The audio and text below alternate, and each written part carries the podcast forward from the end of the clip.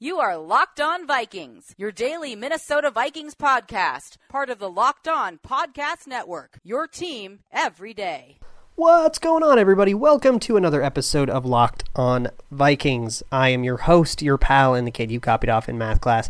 My name is Luke Braun. You can find me on Twitter at LukeBraunNFL. You can find the show on Twitter at Locked On Vikings. This show is available anywhere you find your favorite podcasts, like Spotify, Himalaya, Google Podcasts, whatever you like. Or if you are a commuter, maybe you just don't like scrolling through unwieldy phone apps, you can ask your smart device like Siri or even Alexa, Google Home, play podcast Locked On Vikings. And today we are going to dive deep into the Denver Broncos, see what makes them tick, see where they can be attacked. And like we do every week, we'll start this off with a little bit of news. And the first news I'm going to start with is actually practice squad news, which usually is something that I wouldn't talk about, but this one is something that a guy I talked about a lot in the preseason, Khari Blassingame, the backup fullback, the guy who didn't quite beat out C.J. Ham in the preseason, he was activated to the Titans' 53-man roster, so he's no longer in Minnesota, and I personally am heartbroken. If you recall, he was the kind of hyper-athletic, like Kyle Juszczyk type, versus C.J. Ham, who's like a more traditional fullback. And like, of course, it makes sense that they would, you know,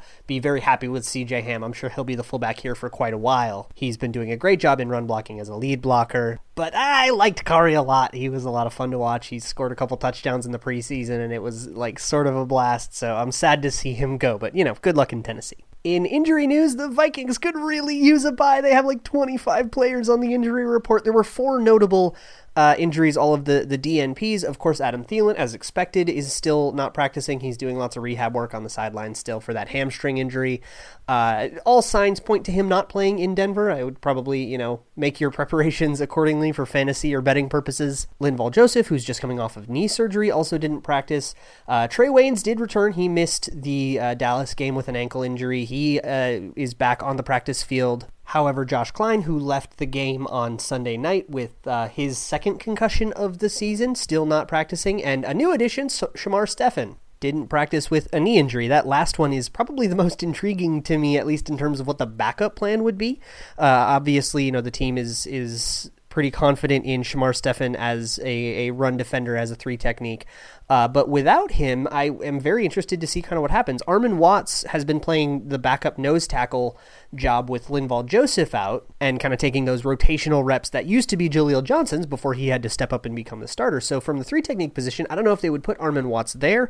I know they did have him rush from the three technique position plenty in camp in the preseason, and maybe he would get those reps. Or do you just like activate Mata Afa and Jalen Holmes and have them rotate there, like you did, you know, when Stephen was out in camp and in the preseason? I would guess it's the latter, but it is interesting. I mean, again, the Vikings have rostered 6 defensive tackles, so when the two starters are hurt, it's going to be really interesting to see kind of how they handle it, and if they rotate or if they just anoint somebody, you know, how are they going to go about this? The Broncos, on the other hand, are relatively healthy. The only player over there that did not participate was Bryce Callahan, who has been playing most of their nickel corner, which is actually pretty interesting because they have Chris Harris, who's probably the best nickel in the league, playing outside corner, thriving there as well. I think he might just be kind of good at football, guys, but I digress. Bryce Callahan, DNP, he's been kind of out of their lineup for a while. Again, without Adam Thielen, you have less of an ability to take advantage of that. However, even without Adam Thielen, Stephon Diggs has been going from the slot plenty in situations where then the Vikings would have like Treadwell and BC Johnson be the outside receivers. So you can still pick on a backup slot if you really want to. So let's talk a little bit about the Broncos, and I kind of want to start in a more general kind of topic where I feel like a lot of people are seeing this as like a trap game, I guess, which is just bonkers to me. That is insane to me. I kind of talked about this when we were going into the Washington game, which Washington is way more of a trap game candidate to me because they're like 1-7. The Broncos are not that bad. They might look worse in comparison next to like the teams that are kind of like surrounding this game. Of course, you've got like the Chiefs and Dallas and the Seahawks game is nearby. And compared to all those teams, yeah, Denver looks like this total cupcake, but like they aren't the Bengals or like the Dolphins. And that starts with a defense that's like really good. Like genuinely an elite defense. They are top 5 in just about any metric you can care about in terms of defense. In the last 5 weeks, they have been this like absolute juggernaut. They shut down the Titans, or shut them out at 0 points. They've held teams to below 20 at like this great clip. and they're star-studded throughout. Again, they have guys like Chris Harris. They have Von Miller. Let's not forget about him. They have a linebacker that I'm going to talk about, Alexander Johnson, the guy that Cameron Parker told me yesterday to look into, and boy, did he not disappoint. It's going to be really, really difficult to run against these guys. They have a top-shelf run defense and players that are so good at penetrating and so good at countering that kind of zone run scheme that the Vikings actually happen to run. The Vikings offense has been humming, but make no mistake, this is going to be a test for them. And yeah, I mean, the Vikings have a 10-point spread, a 10.5-point spread, something like that right now, which I think makes people think that, oh, this is like some crappy team. And they have tons of problems. Don't get me wrong here. I don't think that this is like a playoff team or anything like that, but they've got plenty going for them, and the Vikings, I think, will be challenged enough for this to not really be that much of a trap game. I don't think that they have shown enough incompetency to be the kind of team that you can like overlook and like, oop, the bye's coming up, we're going to kind of skip this one or coast through it. And even on the offensive side of the ball, where most of their problems have presented themselves, they still have guys like Courtland Sutton, who is open on every play. I mean, it's just unbelievable how good he is at route running, how good he is at just dusting cornerbacks. Vic Fangio obviously has a lot to do with the success of the defense, especially recently. They're well coached. They did just get rid of Emmanuel Sanders, but they also kind of got this like resurgence of Noah Fant in that Cleveland game, that last game. He just had this huge game, so he's kind of like this breakout candidate, this guy that you kind of have to prepare for, even though, you know, he didn't do a lot up until that game. Now he's like, maybe he got momentum, maybe he figured it out. This is kind of the thing with rookies, right? Like, they have one good game and you think that maybe that's the start of a streak, because sometimes rookie seasons go that way. I'm looking at you, Garett Bradbury. There's really a whole bunch of challenges that these Broncos kind of present. We're going to go over a bunch of them here for the rest of this show.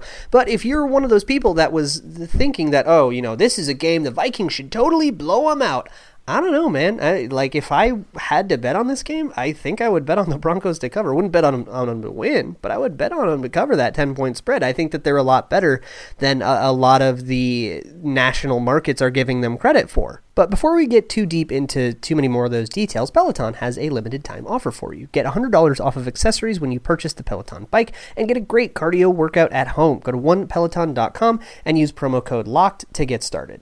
I also want to talk to you a little bit about gambling. I'm sure as you are listening to this, there is a game tonight, Pittsburgh versus Cleveland. I got Pittsburgh. Got their money line at +125, feeling good about it. And if you want to get in on that too, or maybe you disagree with me, maybe you just want to bet on another game, maybe you want to bet on the Vikings game, head on over to mybookie.ag.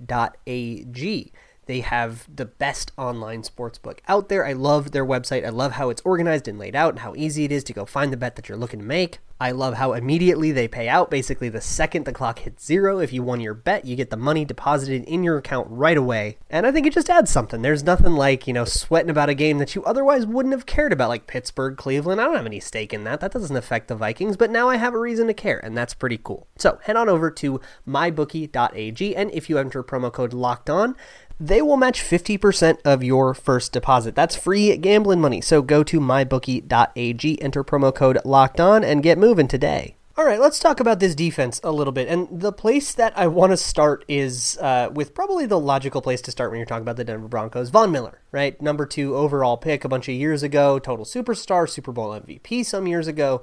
And he is producing pressures at a clip on pace-ish with that of Danielle Hunter to give you kind of a sense for what the Vikings are dealing with here. Now, the Vikings tackles have been very good, and I might have been like underselling it throughout this year. Like, the tackles are really good, at least at like preventing pressure. They've been like kind of a huge part of why the offense has been able to go, and their excellence has kind of helped mask the struggles on the interior offensive line. It's what the Vikings have, you know, a top 10 offense by like all the important measures. So that's a really cool matchup. Like, I really want to see Von Miller go up against Brian O'Neill this week. It'll be something, I hope the broadcast highlights it. It's a good matchup. Now, the Broncos secondary is unequivocally, even on their good days, better than the Vikings secondary. Chris Harris has been an absolute superstar. Devontae Harris has also been very good. Duke Dawson isn't that bad. They have two really good safeties in Justin Simmons and Kareem Jackson. Like, that back end is incredible. It's going to be really, really hard to move the ball against them, especially with pressure coming from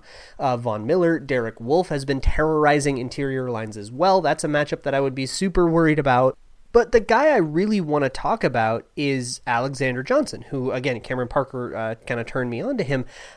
He is their Eric Kendricks. He plays a lot of Mike linebacker, and he is all over the field. And what really impresses me with him is his ability to sift through traffic and find his way out to the flat or to, you know, kind of outer zones and go make a play. And that so specifically counters what the Vikings do, because the Vikings are primarily an outside zone team. I bet if you ask the Vikings coaches, hey, what is your staple play? You know, you have one play, you need 4 yards or something like that. What are you calling? What is like the bread and butter of this team? They would probably say outside zone and other similar concepts. A lot of Dalvin Cook's like best production has come on swing passes and screens and things that kind of take advantage of the space that is usually afforded to you in the flat.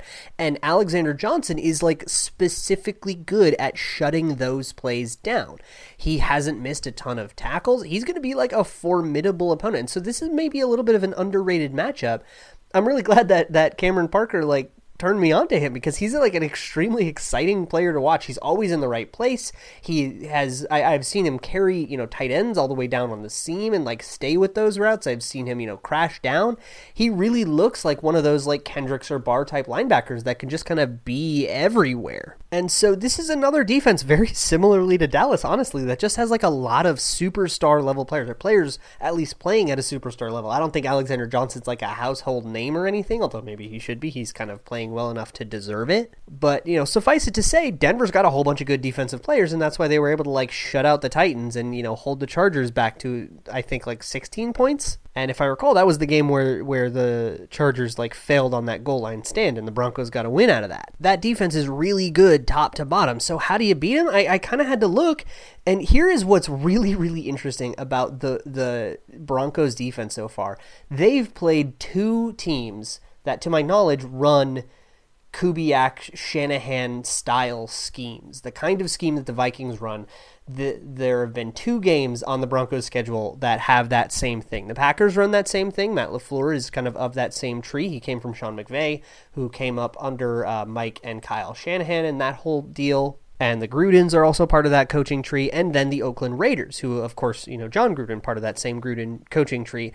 That whole Shanahan style that's kind of defined by zone running and play action and, you know, rollouts, and then those throwback screens and stuff that the Vikings made a ton of use of last week against Dallas. The only two other teams that Denver has played have been the Packers and the Raiders. And wouldn't you guess what Denver's worst two games on defense have been? The Packers and the Raiders. Now, this is early in the season. This is a long time ago. Both those games were in September, and they may have made adjustments. I know that they have been using Alexander Johnson differently, and I think using him a little bit more on blitzes, although don't quote me on that. I could be wrong. But they also haven't been tested by this same kind of rollout-heavy, play-action-heavy, zone-run kind of scheme, this Shanahan-Kubiak thing. That's all over the league. They just haven't run into it in a few weeks.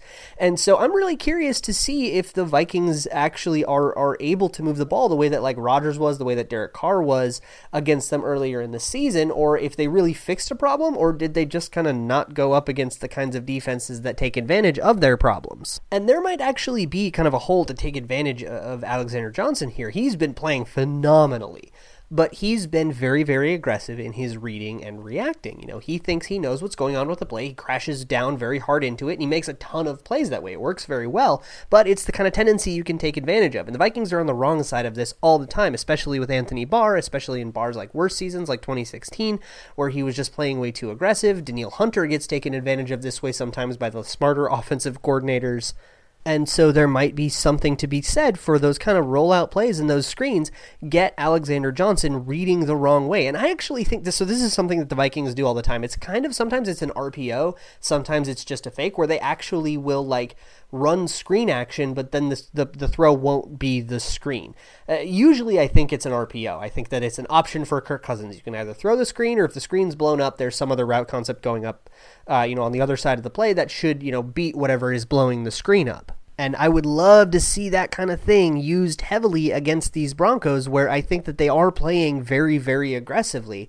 And especially guys like, you know, Wolf and Miller, like get them upfield and run a screen on them, or get them to try to, you know, stay in a zone gap and run a bootleg the other way. And I think you should be able to get some separation that way, or at least, you know, a ton of time for Kirk Cousins to find a guy downfield. Make no mistake, this defense is excellent, and they are filled with players that execute excellently. And I think similarly to kind of what I said leading into the Dallas game, you can't just out-execute these guys. I think you got to scheme them, and I think that the way that you play, there are ways to do that, but it's not going to be an easy task, and that's why the over-under of this game is 39.5. I bet the over, by the way. Don't tell anybody. But hey, Vic Fangio has kind of had the Vikings number for the last few years, so you know, maybe he gets one last laugh here before we don't see him for a while. And hey, one more MyBookie thing. Use your basketball knowledge to prove that you have what it takes at mybookie.ag, where they make it easy to play and even easier to get paid. Use promo code LOCKEDON, and MyBookie will match 50% of your first deposit. All right, let's talk a little bit about this Broncos offense, and this is where the Vikings can actually, like, generate a winning advantage, right? If you just move the ball a little against the Broncos defense, you can kind of call that a victory, and it's the Broncos offense where you can actually generate, like, win conditions for the game. So let's start with Brandon Allen, who is obviously going to be the quarterback for this game.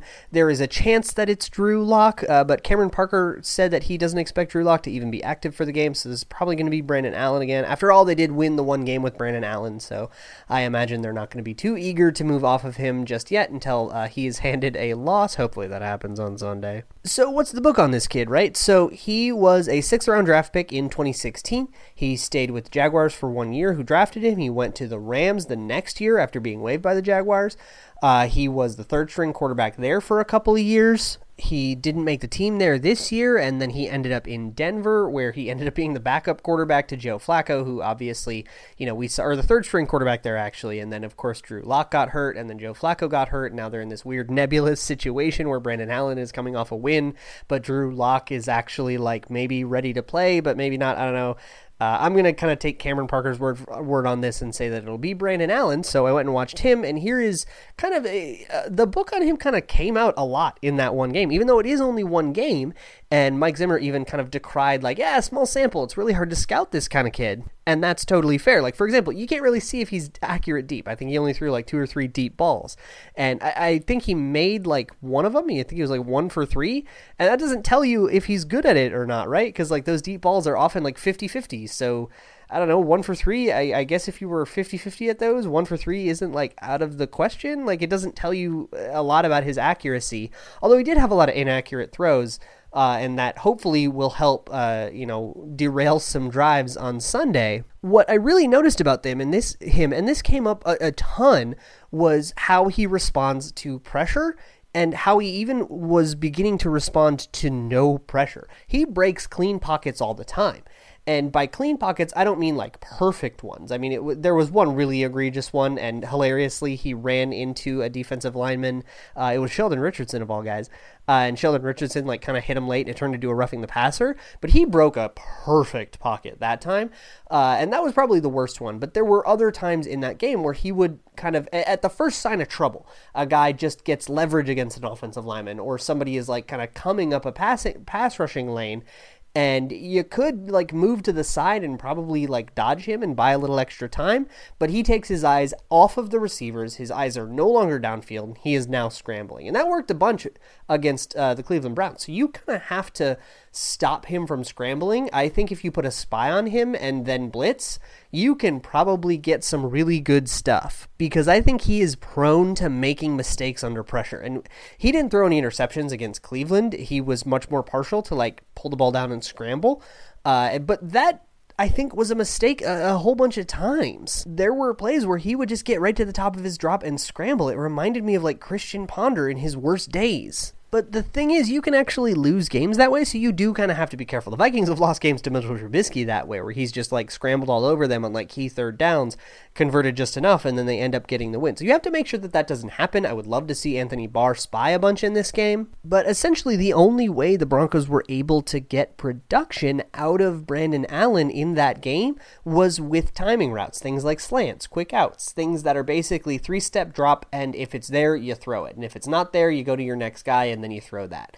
And that's about as far as Brandon Allen can take you, and that is not difficult to defend so long as you commit to defending that kind of thing. So what the Vikings have been doing lately is kind of dissuading all of that deep throw stuff And this creates this kind of really interesting, like, decision point. And I actually don't know what I would do in that situation if I were Mike Zimmer. I'm not very envious of Mike Zimmer here. You either continue to take away the deep stuff and make them, you know, give them the slants and make them beat you 6 yards at a time. Eventually they're going to miss one. Brandon Allen's not going to be accurate on all of those, or you'll get a sack, you'll get a pressure or something, you'll ruin the drive, and you'll probably have pretty good defense that way. And knowing Mike Zimmer, that's probably the way he's going to take it. Or you play a bunch of cover one and cover two. You let them have some of these deep shots and hope that Brandon Allen isn't accurate on them, which you don't have enough of a sample size to be sure of, but he sure didn't look like great at it. And you take away all that slant stuff, and you have lurking guys like Anthony Harris and Eric Kendricks, you know, lurking underneath these slants and these ins and these outs and these kind of like short, you know, 8, 7, 5, 6 yard routes and, you know, lurk under them and try to pick them off and try to generate turnovers. That's the more risk reward strategy. If it were me, I'd probably do that because I would love to see, you know, I would approach this game saying, listen, if Brandon Allen beats us deep, then he beats us deep. I'm taking my chances on that, and I'm going to try to generate a bunch of turnovers with all of their rhythm passing. Because here's what I saw. If that rhythm passing isn't there, and if he does see, I think his field vision's okay, and he sees, you know, guys like Eric Kendricks and Anthony Harris lurking, and he says, oh, I can't throw that. I think his instinct is going to be to scramble, and I think that you can really, really limit that offense that way. I think there's a bunch of right answers, a bunch of ways to kind of crack this nut with Brandon Allen, and that's kind of what you get with a quarterback that's, like, not very good, of course. But what he does have is accuracy. He has a decent arm. I saw him miss a few throws in that Cleveland game, but not enough to be, like, alarming or anything. And, you know, if you don't play it right, you could definitely end up in, like, a Chase Daniel kind of situation where, you know, he's making all the throws and he's moving the ball just enough. And if you can't move the ball in the defense, this could end up again like the Bears game. Although with a home field advantage, I'm not nearly as worried about that happening. And the other thing you have to worry about here is Philip Lindsay and that running game, which has obviously been successful for a couple years here as Philip Lindsay is kind of like broken out as an undrafted free agent. And what they run is really similar to what the Vikings run. Watching that Cleveland game, at least, and watching some of the other stuff, what the Broncos have been running is extremely similar to what this Vikings defense has been practicing against all season. And so you kind of have to commit to, like, taking away some of those, like, easier throws. And if the Vikings end up losing this game, it will be because they gave up those manufactured kind of throws. There are screens. There are rollouts. There are things that the Broncos call to make things easier on their backup quarterback. And that is the kind of thing you, like, can't allow them to do. So if you take away those screens, you know, make the defensive ends play way upfield. And, of course, there are players on the Broncos that probably have to be discussed, like Garett Bolles. Garett Bolles is going to get Everson Griffen all day. Now, if you are unfamiliar with other stuff going on in the NFL, or if you haven't been watching Broncos games, know that Garett Bolles has become kind of a meme in Denver because he gets holding penalties like every game. He has more penalties. He's the exact same amount of penalties as both Vikings tackles combined. And I mean, for like a former first-round pick, he's busting really hard this year. It's been a really, really rough season for Garett Bolles. So getting Everson Griffen all day, I could definitely see him generating that pressure and hopefully causing some of those skittish bad habits to start. And here's what I really hope with Brandon Allen is that the coach says, hey, listen, you know, you can't scramble at the first sign of pressure every time. You know, you have to keep your eyes downfield and try to find a throw. And I hope that he takes that, like, that advice too much to heart, and then he starts forcing throws into bad coverage, and then you can start to generate interceptions. That's what I would love to see. I think this kid's got picks in him. But either way, it's a really safe bet that Garett Bolles has holding penalties in him, especially going up against an edge rusher like Everson Griffen. And so they've got issues on their offensive line kind of up and down it as well. They've got a rookie in Dalton Risner who's having a pretty good season, but still a rookie. And I think that offensive line has had enough problems where you can rush four. Usually you want to kind of blitz those inexperienced quarterbacks and kind of make them make, you know, decisions under duress, because usually that can lead to pretty bad mistakes. But with the way that the Broncos have been, like, manufacturing touches for Brandon Allen, I think that they kind of die to blitzes, or blitzes kind of die to that. So I would avoid blitzing right now. I wouldn't, like, send the house at him or anything like that. I think you can get enough pressure with four and then play dumb coverage, or, you know, play coverages and make him make dumb dumb mistakes. I think that that's a better way to like lure him into dumb mistakes, because I don't think that he is, I mean, he's not going to like run through progressions really, really quickly like somebody like Teddy Bridgewater used to. You know, he used to be so quick about getting through his progressions and stuff, and it would like kind of help like dull the pain from bad offensive line play. I don't think Brandon Allen has that in him. I don't think, even though he does show some mobility, again, Cameron Parker kind of talked about that yesterday, I don't think that he has the right kind of mobility. It's take your eyes down and scramble mobility. It's like the J.P. Lossman thing. It's not like what the Vikings had to contend with last week with Dak Prescott, where he would break the pocket, scramble around, but his eyes never left downfield. He would always be looking to find that throw, and he could always go find it, and that was really, really difficult to defend, as we saw. That's not the kind of thing we're going to be contending with. Now, there was like one play where I saw Allen actually like scramble and put his eyes downfield. It was the one where he broke that perfectly clean pocket and Sheldon Richardson got a roughing the passer penalty. And even that, he just got his eyes downfield, you know, quick enough to just get the throwaway off. So I don't see, like, I think that pressure can be really, really, really effective in this one. And having guys like Griffen and Hunter, this could really be a Griffen and Hunter game. I don't think this is going to be a Dalvin Cook game. I think that the Broncos have a good enough run defense. This could be a Diggs game, though. I mean, that is always on the table, even against good secondaries. I think that this could be more of a Kevin Stefanski, you know, this is going to be a game where we talk about at the end of it, hey, Kirk Cousins threw to like 10 different receivers kind of game. And you know, and they won 19-6 or something stupid like that. The Broncos have a really good defense, and I don't think you have to move the ball much against them to get the win because of the problems on that offense with the quarterback, with the offensive line. But you can get, you could lose this game to Philip Lindsay in that run game if you're not careful. I don't think the Vikings will. I don't think that they'll even come close to that. But again, I would take the Broncos to cover in this one. I'm not going, I don't feel confident enough in that. I'm not actually betting it. I only bet the over in this game. But I definitely think that the Vikings will win this one, and I don't think it's going to be some kind of like close game or anything. But hey, don't overlook the Broncos. They are not that bad of a team. So on that kind of scary note, I will leave this episode and this week of Locked On Vikings. I will see you all next week on the other side of this Broncos game. In the meantime, you can find me on Twitter at Luke Braun NFL. You can find the show on Twitter at Locked On Vikings. This show is available anywhere you find your favorite shows, or you can simply ask your smart device to play podcast Locked On Vikings. See you all next week, and as always, Skol.